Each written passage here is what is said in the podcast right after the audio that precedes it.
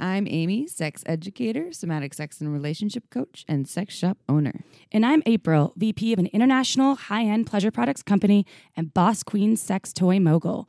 We're best friends who make our own rules about who we are as sexual beings. With everything from how to be a badass in the bedroom to top tips for bringing your relationship to the next level, we have something just for you. So sit back, relax, And and, enjoy enjoy the the show. Forget to head on over to our website at shamelesssex.com for more.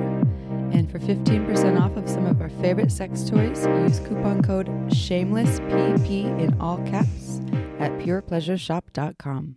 Hello, everyone. Amy here. No April today for this little quickie, we'll call it, this bonus episode on this. I don't know. We usually release this on Friday, so I'm guessing it's Friday, but I don't know what day you're actually listening to it. I am here with Dr. Sara Tanza. If you have listened to past episodes, Sara was on our episode number 31 um, called Pelvic Floor Health for Everyone, and she is a pelvic floor specialist. So on uh, episode 31, she had she came to April's house and she brought a um, a, pelvis, a model of a pelvis that showed all these different layers of all the tissue and. Yeah, it was it was awesome. So we got the so I highly suggest listening to that if you want to learn more about pelvic floor health in general, and it applies to everyone regardless of your body, uh, your sex, your gender, etc. Um, today we're going to talk a little bit about uh, the top issues that female-bodied folks are dealing with after pregnancy. Um, so, and we actually have a workshop coming up too in Santa Cruz. If you live in Santa Cruz, stay tuned. It's on January 8th, but it's, we'll go way in depth about um, sexual health and pleasure related to preg- after pregnancy um, for female body folks. So stay tuned. We'll give you more information about that. Um, but Sara, hello again. Hello. Good to have you back. So great to be here. I've sent so many people to refer them to that episode because we get this often from people about pelvic floor stuff, about pelvic floor health. And so I refer so many folks, or not even just like podcast questions. I send so many people to the episode. And it's so insightful um, to hear people talking about this this part of the body in a way that actually um, is informative and makes sense. And I, I like your approach too. So, um, and so you're a mom. You have two kids. I do. I have an almost three year old and a five month old now. See, so you know how you have like the academic side, but you also have your own life experience of what it's like to um, be pregnant and what your pelvic floor is like during and after. And um, so you have a lot of gifts to share with people on this topic. Definitely. There are a lot of things that I thought would be the case. And I, as an academic, that once it happened to me, I realized that they were not the case. And it wasn't as easy as my brain wanted to kind of whittle it down to be. Yeah, that's that, that. I don't. So again, like, where do people? Where are people even finding out this information? It's like hard, pretty hard to find. Other than because in, I don't think is our traditional doctors taught all this stuff about pelvic floor. This is a specialty. Yeah, I mean, I think that it really depends who you go to. We're lucky here in Santa Cruz. We have some amazing practitioners in the birth field that do, I think, you know, do a great job referring patients on. But unfortunately, not all people do. And, you know, what the research is showing us right now, it's pretty scary. You know, people after having babies, I was just looking up the statistics for you this morning and they found actually that the first time somebody has sex following pregnancy, I think it's something like 88% of people are having painful sex that first time. And maybe that's like a little bit to ex- be expected. That doesn't surprise a lot of folks. But um, what's pretty crazy is that at six months postpartum, 45% of people are could still be reporting painful sex. Wow. And then at 18 months postpartum, I think it was like 22% still are. So that's a huge number of people. And that's just reported. And you and I both know that a lot of times what's being reported isn't what's really happening at all. Yeah, a lot of people aren't sharing that information. So, okay, to clarify. So, postpartum, I'm because I'm I'm not a baby person, everyone. So don't mock me. But uh, postpartum is just is, the is the term for the time after The you. time after Yeah. you you have a baby. Okay, so I, cause I always thought it was referred to as like, oh, they're postpartum, meaning like that's when women have the post baby depression, um, which isn't always the case for everyone, but it just refers to the time after. yeah, postpartum is just the time after. Okay, and is there and so is there a time when we stop using that? Like, Are can you still be postpartum three years later? You know, it's so funny, Amy, because what I always tell my patients and a lot of people in the pelvic floor world say is we say that postpartum is forever. Ah, right? Because yeah. once you have a baby, it's something that changes you mm-hmm. and it's something that it can change you in a great way, right? And we get a lot of strength from it, but it can be something that, you know, I work on people who are in their 80s and they still have, you know, that episiotomy scar that they mm. got back when, right? That's still causing them problems. Mm. So, what are some of the main issues that you're seeing for female body folks? So, for for gen- often women um, who are um, but that are dealing with after pregnancy in terms of pelvic floor health. Yeah. So immediately postpartum, there's a bunch of things that can happen. So one of the first things is that if a woman chooses to breastfeed, breastfeeding actually causes us to be in a low estrogen state. So it's actually a really similar state to um, when we go through menopause. When we're in that low estrogen state, our vaginal tissues get a, a lot drier. So we're not producing as much natural lubricant. So that can be one problem. Also, the um, vaginal muscles, they're um, in that same state, what's called atrophied, which is they've kind of shrunk and gotten smaller.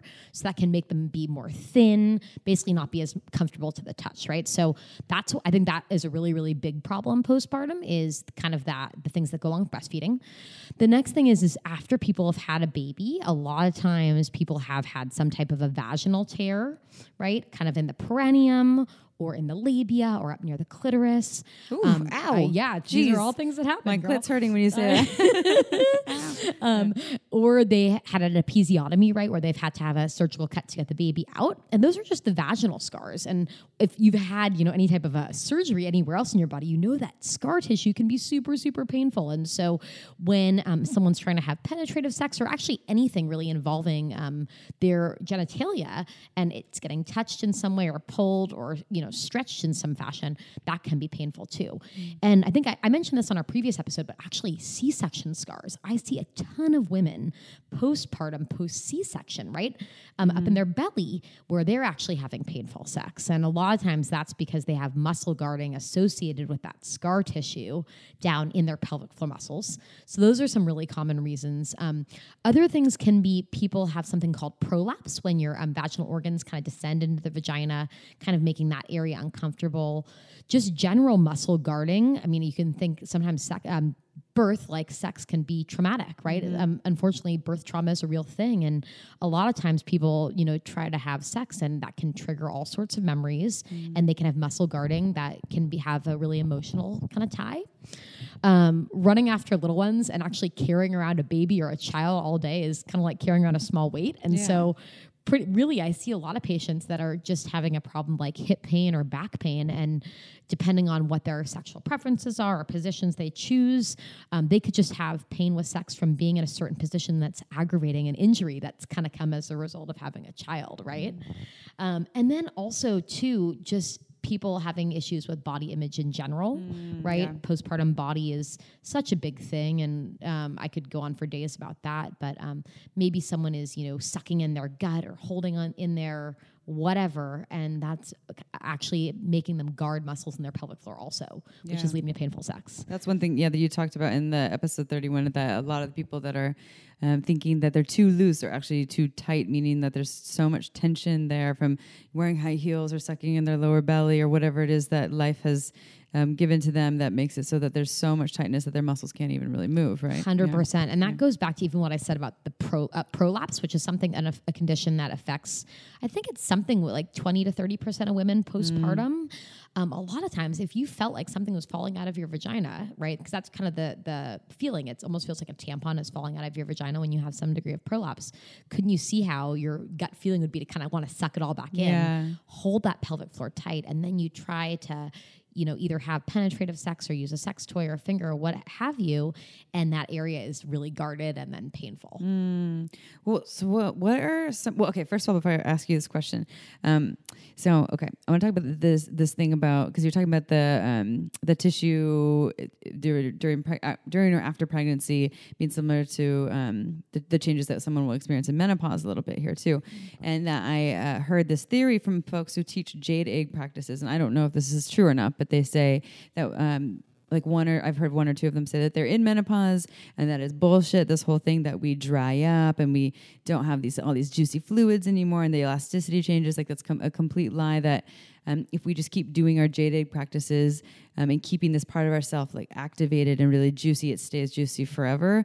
Um, which isn't what I usually hear from people's actual experience with menopause. So I'm wondering what you have to uh, say about that since you know so much about pelvic floor health. Yeah, I mean, like I'm always up for learning new things, and so I would I would love to talk to some of those practitioners and kind of hear more about their theories. Um, from so I can't really say if it's right or wrong. From my personal experience, I think it's a lot like yours. I would mm-hmm. say that way more often than not, I have patients that are in menopause or perimenopause that are experiencing the changes you, we both talked about with you know a lot more vaginal dryness, vaginal atrophy. One thing that um, I'm sure is helping those women, the these jade egg practitioners, is that they are working those pelvic floor muscles a lot. And so maybe they're not having so many problems with the muscles really thinning out, mm-hmm. even though we do know that as we get older, it really is harder to, you know, keep that muscle mass on. So you could think of like, you know, your grandpa seeing the hunky pictures of him, you know, back mm-hmm. in the mm-hmm. day, right, compared to now when his arms look a lot smaller, right? Even if he was, he's still lifting weights. Like yeah, exactly. And even if, and that's the thing. And even if maybe he's still really, those really, really strong 80 year olds that you see, mm-hmm. maybe they're still a little bit, you know, physically smaller than they would have been in their peak day. And, and that's not a bad thing. You know, yeah. I think that also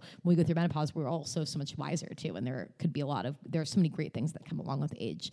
Um, and so I would say that, you know, they are possibly having the effects of their tissues, you know, being maybe having better blood flow or being a little bit thicker. But I don't know about the lubrication. I, I think that hormones are pretty, pretty powerful. So mm-hmm. I'd be curious how, what their theory is for how it's impacting them on a hormonal level. Yeah. I don't, yeah, I don't know if, if just by having a strong pelvic floor, if that could somehow, or just a lot of blood flow or like a connection to that or regular juiciness and arousal could somehow um, because I know everything's connected, right? So maybe mm-hmm. that could somehow trigger something in the hormones to continue. I don't know, hundred percent. But I don't. I haven't seen like research on it, and I just have heard these from some folks. Yeah. So yeah. And I would just be. Con- I would just. I'm always concerned when I have patients who are using really any form of a pelvic muscle trainer or just you know doing any type of Kegels in general that they really aren't working on working the muscle and relaxing the muscle yeah, all the way. Relaxing is important. Yeah, we talked about yeah. in the last episode. I would I can't even tell you the percentage of patients I see that don't know how to relax their pelvic floor, uh-huh. and they're uh-huh. always in that semi-contracted state, right? Yeah. And so some maybe you're you're strong enough to hold on to that jade egg, but you can't fully release it, and you maybe can't even squeeze as hard as you could have if you know you were being trained in a different way. So I don't really know. I want to explore that more. It sounds like the the relaxing part is just as important as the tightening part. Like you have to have that counterbalance a hundred percent. And especially I think for sexual health and for pain during sex, I think the number one thing I see with my patients that have a complaint of pain during sex is that they can't relax their pelvic floor. Yeah, too yeah, too tight. And then you and then you can't relax, and then it hurts. Insertion hurts, all the movements hurt. Yeah, just yeah, I totally. Uh, well, if if in the one I just will run this. I do. I don't know if we talked about this on. Did you do this? Did you do? You did the elevator exercise, but you have people go to the basement. Yeah. Yes. Okay. Yes. Everyone, we're not going to get into it. Go to episode number 31 if you want to hear it again, because I have been incorporating that now when I teach. Um, my orgasmic bliss female sexual pleasure one one and when I have people go to the basement, their jaws drop. They're like, what? I didn't even know that was a thing. That like they again, they've never had that full like almost like pressing your pe- pelvis down, or not pressing, but like bearing down in a way that your whole pelvic floor fully lets go. And they're, yeah, mine's blown. So thank you for that. No problem. yeah. Um, okay. So you gave us a number, a number of issues. Can you give us like a, you know, a top tip for one of these issues on how people can help to like some some useful information right now that people can walk away with in this quickie. We're not going to give you a whole bunch right now because it's a quickie episode, everyone, but Definitely. just a little bit. Yeah. yeah, I would say the number one thing is knowing how connected your pelvic floor is to other parts of your body. And so the two areas I would want you to focus on if you are having painful sex is your belly, especially your lower belly and your inner thighs. So, you know, the research has shown us that those areas are really really connected to the fascia and the muscle layers of our pelvic floor. And so when we are tensing our belly, holding in our belly, like I said, sometimes that's happening because people, you know, have some type of an issue with body image. They don't want to feel a certain way, and so they're sucking in their belly. That can also lead to them really sucking in and holding their pelvic floor. So letting your low belly go your partner loves you just the way you are, and I don't think that their their feelings are going to change if you let your belly go that little bit. So I mm-hmm. would really, really recommend that. I know it's really hard to do, especially as a new mom myself, but I'm really trying to do that. The mm-hmm. other thing I would say is your inner thighs. So if you are in any type of a sexual position um, and you are having pain with sex, notice what you're doing with your inner thighs. Are you somehow gripping your knees together? And mm-hmm. you know, obviously, maybe somebody's doing that to increase their sexual pleasure. That's totally fine. But if you're having pain with sex and you are gripping your inner thighs together at all, see if you can let them go a little bit. See if you mm. can almost like think of pushing your knees apart a tiny bit, and see if by doing that, letting your inner thighs relax if that could also let your pelvic floor muscles relax. Because really, we've seen that the inner thigh muscles are actually really tied into the pelvic floor. Mm. And what, what's happening in the inner thighs can be reflected in what's happening in the vagina itself, too. That's that's that's so interesting. I would so so it's like this tightness is almost as if you're subconsciously trying to close your legs without closing them. You got it. Yeah. You got it. And so, and those same people, I tell them too, is check in during the day. How much are you crossing your legs? How much are you squeezing? I'm just crossing them How much are you in traffic squeezing your I knees just uncross together? my right? legs, everyone. Yeah. No, but same. Me too. but um, a lot of times it's like we get in this, you know, stressed muscle muscle kind of pattern through our whole body, and that's one of the things we do. So Yeah. try those things right now. Yeah, those are some great tips. That um, I didn't have a baby, but I'm even. I do think about that when I cross my legs. I'm like, I know this isn't good for me to constantly cross my legs, but it's sometimes it's so comfortable. I don't even really care about how it looks. Like it's actually more comfortable a lot of times with my legs open. Anyways, enough about me, everyone. um, so I just crossed my legs again. Damn it, this is so hard not to, Sara. okay, I'm gonna keep my legs uncrossed, ready, set, go. Great. Um, okay, so I love these are some basic tips, and because this is our little quickie, everyone. Um, again, if you want to learn more, go to episode thirty-one for pelvic floor health for everyone. And she has plenty to say that isn't just for female bodies on that episode too. Um, for penis owners, there's pelvic floor health for you too. So go check that one out. If you are in or near Santa Cruz and you are um, perhaps pregnant, trying to get pregnant, or you had a baby, we have a workshop coming up on January 8th. This is 2019 uh, from 6 to 7.30 p.m. It's called Sex After Pregnancy. It is at Pure Pleasure, uh, where we go deeper into um, uh, all of this, but you know you already heard a lot of the reasons why people are having issues, but more solutions, more ways that you can uh, work on these parts of yourself and your body, your emotional body, your physical body, um, how to have more pleasure after pregnancy, relationships after pregnancy, ways to decrease pain and improve pelvic, pelvic health.